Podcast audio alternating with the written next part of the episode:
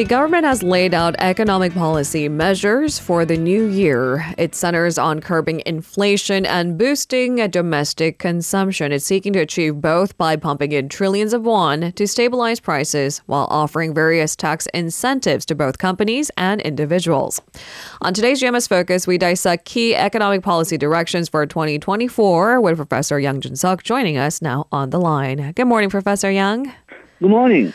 All right, let's take us uh, into the deep end of this pool. The government plans to inject 11 trillion won to bring down Korea's inflation rate to the 2% range in the first half of this year. Various discounts, tariff uh, d- uh, deductions will be provided for agricultural products, namely, while freezing public utility fees in the first half.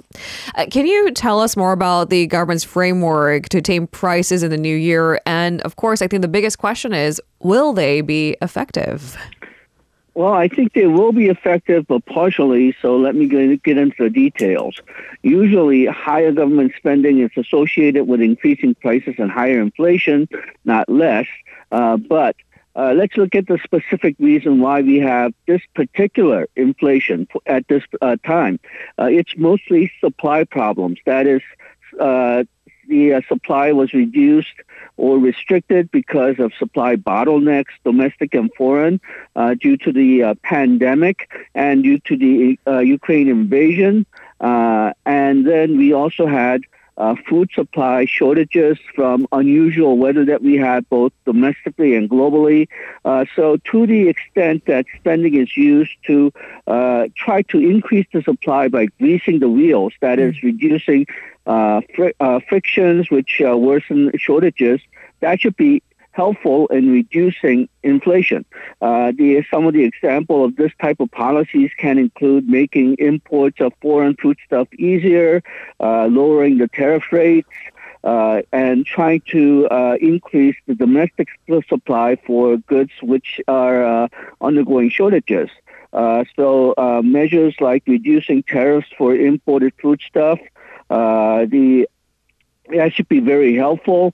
Uh, economists usually recommend free trade to reduce price volatility uh, and, uh, in general, reduce the price of food uh, because, well, domestic uh, domestic markets are usually small, uh, so they're more affected by volatility. Also, because the area of a country is usually smaller than global you have more influence of the local weather. So if you sort of go global, uh, then you should have uh, less of that type of volatility or uh, vulnerability to uh, from the weather.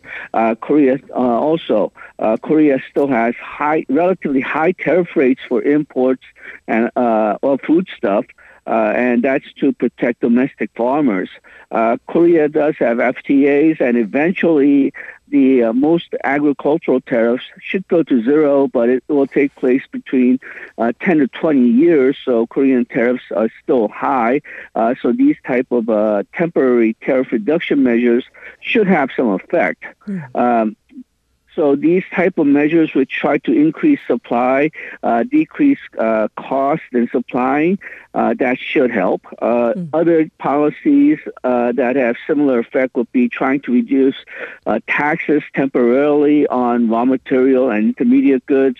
for example, fuel for power generation, that is included in the government plans as well. Also, the uh, uh, measures to try to increase the efficiency of distribution. Uh, that can be very helpful. Uh, government plans to increase uh, the number of value stores, uh, which sells good at lower prices. Uh, that type of measures will probably help, but I think a larger fundamental reform of distribution sector is probably going to be needed at some point. Hmm. So those supply side policies should be helpful, mm-hmm. uh, but government measures also include demand side measures, and what those are are uh, measures that uh, increases the demand for uh, these type of products. Uh, I think uh, these demand side solutions may be more difficult to justify, and uh, demand side policies which try to increase demand for certain types of goods or reduce specific prices, that will not be very helpful. Uh, for example, uh, very harm, uh, especially harmful are measures which decrease the purchase price of specific goods under shortages, uh, for example, reducing taxes on gasoline or delaying the inevitable increase of prices on electricity. Uh, that will uh, do more harm than good uh, because uh, you're, uh, you you have shortages of these goods, but because you also trying to get lower prices, that will actually increase the demand and increase the shortages.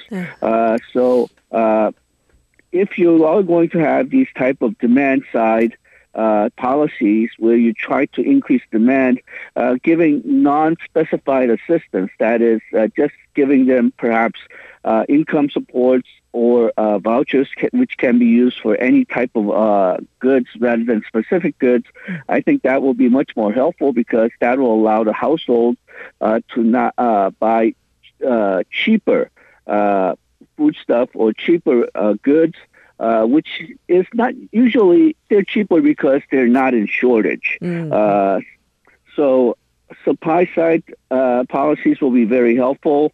Uh, demand side policies, especially those demand side policies, would try to fix certain prices or give assistance to certain uh, certain goods uh, those are probably going to be less helpful and it may even worsen the problem. Mm. Uh, but also let's remember that Korean consumption is huge. It's 60% of GDP. That's about 1.3 quadrillion or 1,300 trillion won. And this plan is basically about 11 trillion won. So uh, Hmm. I hope it does have effect, but we shouldn't expect it to be too large. Uh, and I also want to discuss some of the tax breaks that are in the works uh, set forward by the government. Uh, tax cuts for companies and individuals are a key part in this year's economic policy, uh, ideally to boost investment and domestic spending. Some of these measures seem to include tax benefits for a company investing more in R&D, greater financial support for small business owners. Tax cuts will also be offered for those who buy second homes in rural areas and those with greater amounts of credit card use compared to last year. Uh, can you walk us through some of these uh, key tax cut measures? Okay, let's start with the R&D first. Uh, there will be tax deduction for R&D investment. Uh, the uh, current uh, deduction rate will increase from uh, increase by 10 percentage points. So it'll be 35% for large companies and 60% for small companies.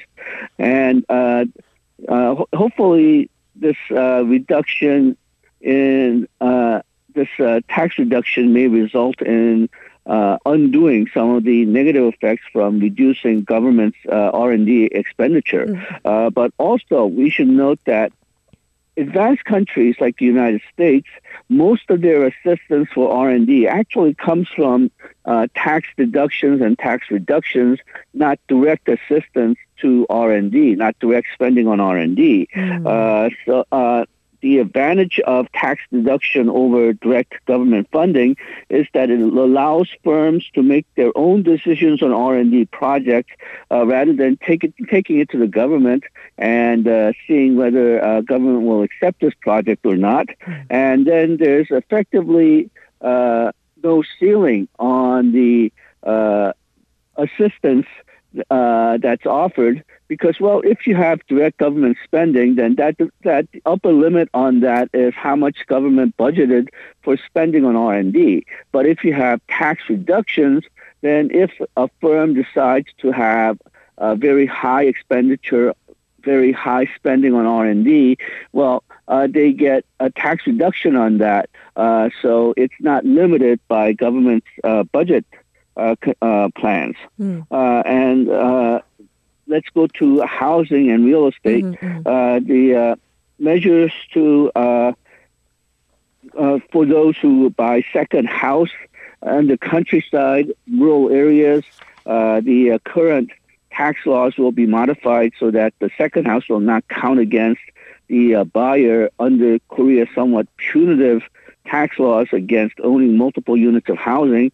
Uh, and the measure is trying to uh, trying to invigorate the moribund uh, regional housing markets. Mm. Uh, I think this is probably a good idea. Mm. if the uh, buyers are li- uh, limited to buying only one house because of the punitive taxes, and if the housing values are uh, rising faster in metropolitan areas, then as a house buyer, you're buying. Uh, part of the reason why you're buying this house is for its investment value. Uh, you're trying to get maximize what you get after uh, uh retirement, perhaps.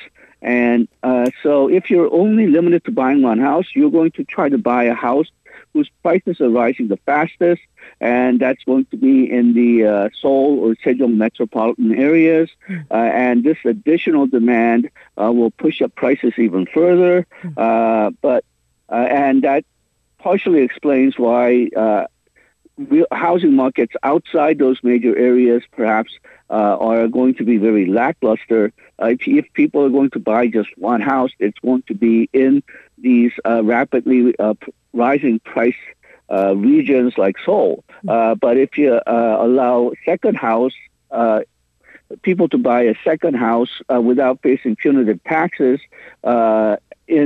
uh, when you buy a house outside of these metropolitan areas, well, they may decide to buy a house for a vacation home, or they may decide to buy a, a house outside the metropolitan area for them to live in while keeping the house that's in the metropolitan area for uh, income purposes, like uh, renting the house out. Mm-hmm. So uh, you will probably have uh, more demand for housing outside the metropolitan areas, uh, but a lot of people think that this still will be a drawback because uh, the rural area will uh, will have higher housing prices only in the so-called more desirable areas, like mm-hmm. uh, those areas which are closer to the metropolitan areas, mm-hmm. or where the, where you have uh, where the uh, area is a very nice vacation spot. Mm. Uh, but I think that's a uh, feature, not a bug, because you don't really want to encourage a lot of housing in areas where people don't want to live. Mm. Uh, so uh, you want to encourage more housing in the areas where people do want to live, uh, and the uh, price difference between uh, even the rural areas where uh, some areas where people want to live and area where there really is no demand, mm-hmm. that's going to encourage more housing in those areas which are people want to live in and discourage uh, construction in areas where people don't want to live in. So I think overall that would have a uh, better effect. Mm, especially in the long term, with ideally no empty houses, right? Because if you were to build or continuously develop housing in areas that are not fundamentally desirable, eventually, when the population shrinks, I'm not quite sure if sustainable. Uh, Professor Young, uh, because we're always crunched on time, I wonder if we can skip on to our last question today. Uh, some economists voice concern that the various tax cut measures go against government policies crafted to achieve fiscal soundness. They point out that although government spending has been more suppressed for 2024 compared to past years, record low tax revenues continue to raise red flags for Korea's fiscal health. So, what are your thoughts on that view? Okay, this is where textbook economics meets politics. Uh, ideally, uh, we want government spending and deficit to remain stable on average over years, over a business cycle, rather than one year at a time. And that's because we want the uh, government spending to act as stabilizes for the economy rather than destabilizes. What we mean by stabilizer is that, well, let's say the gov- uh, economy is not doing very well. It's going to, uh, it's in a recession. Then we want government uh, spending to increase. That may increase the deficit, but it will help jumpstart the economy. Uh, while uh, if the economy is overheating, uh, then we want government spending to shrink uh, so that the uh, spending overall will shrink and hopefully uh, gov- uh, the economy will uh, stop overheating and uh, inflation will not develop. so, in some sense, during bad years, we want the deficit, and during good years, we should use reduce the government spending to have positive surpluses uh, so that we'll have a balanced budget over a period of years, not just year by year. Hmm. Uh, but the problem is, ever since about 2010, Korea's uh, government spending had been going up and deficits have been going up. Before 2010, we actually been doing fairly well. We kept uh, government spending under control, and at least for consolidated government budget deficit, we really had a de- uh, budget deficit only during perhaps uh, extreme recessions like uh, Asian financial crisis and global financial crisis mm. uh, did we uh, see a major deficit uh, before 2010. But after 2010, uh, the uh, government spending had gone up, and it seems that it's going to be very difficult to shrink this spending, and that's going to increase the deficit, and increasing the deficit uh, means increasing government debt, and that's going to uh, create a lot of problems in the future. Uh, so, government is talking about year-to-year budget uh, constraint uh, to keep the uh, deficit reined in at below three percent of GDP. Um, that's I don't think that's a perfect idea. Uh, mm-hmm. like I said, uh, if the year's uh, growth is expected to decline or be very very low, then we actually want the government spending to increase even at the cost of higher deficits. Uh, but it, uh, since about 2010, once the government spending goes up, it stays up. Uh, mm-hmm. so this might be a second best compromise, mm. uh, but still, uh, because uh, this year and next year growth is deemed to be uh, slower than usual, there is at least uh, some uh, justification that there should be more government spending. Mm. Not to oversimplify, but I wonder if the political calendar has sometimes uh, to do with these policy frameworks. I mean, we do have the important general elections coming up. Could that have an effect?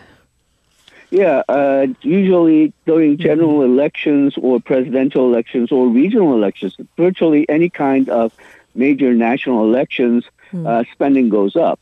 Now, mm. some countries deal with this by uh, trying to uh, have uh, elections on, only on certain years. So, for example, in the United States, you have elections every other year. But Korea, we seem to have elections all the time. Mm-hmm. Uh, we have uh, presidential elections every five years. Uh, we have uh, National Assembly elections every four years, mm. and then local elections. Uh, the timing on that is various. Mm. So there's virtually no time to catch breath. Mm. You, once one election is over, there's another election coming up, usually in about a year. Uh, so that may be one reason why spending keeps on going up. Thank you very much, Dr. Young, for your insights. We'll speak to you again next week. Have a safe day. Thank you. If you're listening to our program using the podcast service, just a reminder that we do go live Monday through Friday, 7 a.m. Korea Standard Time. So tune in and help us make the show more informative by giving us your input. See you bright and early on Good Morning Seoul.